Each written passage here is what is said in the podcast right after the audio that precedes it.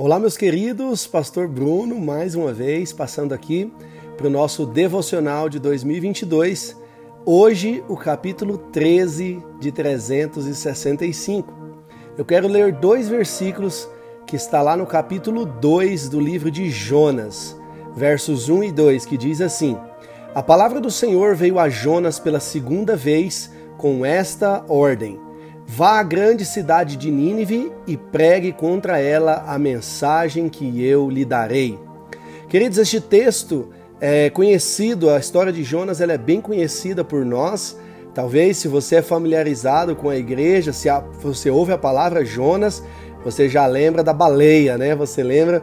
A Bíblia diz que é um grande peixe foi preparado para que engolisse Jonas. Mas o que eu quero focar, por mais que seja uma história muito conhecida, é no versículo 1 que diz: A palavra do Senhor veio a Jonas pela segunda vez. Só dando um breve comentário para vocês, Deus fala a Jonas lá no capítulo 1 que é para ele ir para Nínive. Nós conhecemos a história e sabemos que Jonas então compra uma passagem para ir para um outro lugar, ao lugar oposto ao que Deus tinha dito.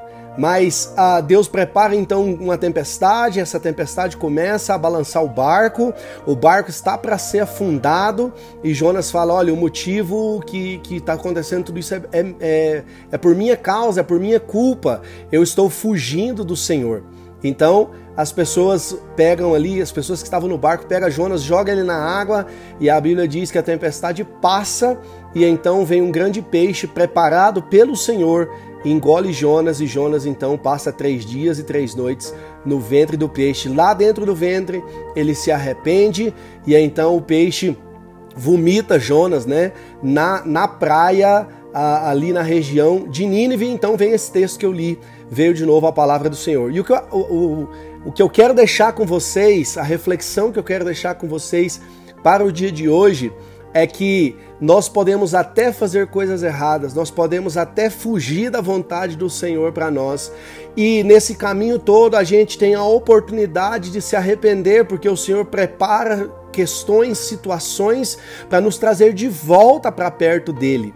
Mas o foco de tudo é que mesmo Deus nos perdoando, mesmo Deus ah, fazendo coisas, né, criando situações para que a gente volte, para que a gente caia em si e se arrependa, Deus continua pedindo que a gente faça aquilo que ele nos pediu anteriormente. Deus poderia ter falado para Jonas: tá bom, já te perdoei, tá tudo certo, vou mandar outra pessoa para Nínive. Mas Deus diz: não, eu ve venho a palavra de novo, eu vou falar com você de novo e eu vou te dizer mais uma vez aquilo que eu te disse antes: vai até a grande cidade de Nínive.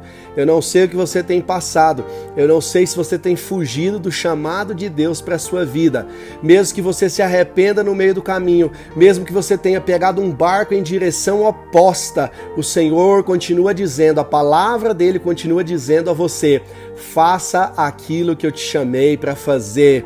De novo, venha até onde eu te chamei para vir. Faça tudo que eu te que eu coloquei já dentro de você para que você fizesse.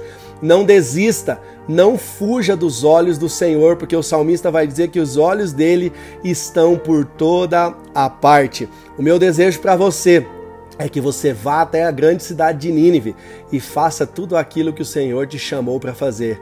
Não fuja dos olhos dele, não fuja da presença dele. Continue buscando, persistindo no Senhor. A palavra dele pode vir duas, três, quatro vezes sobre você.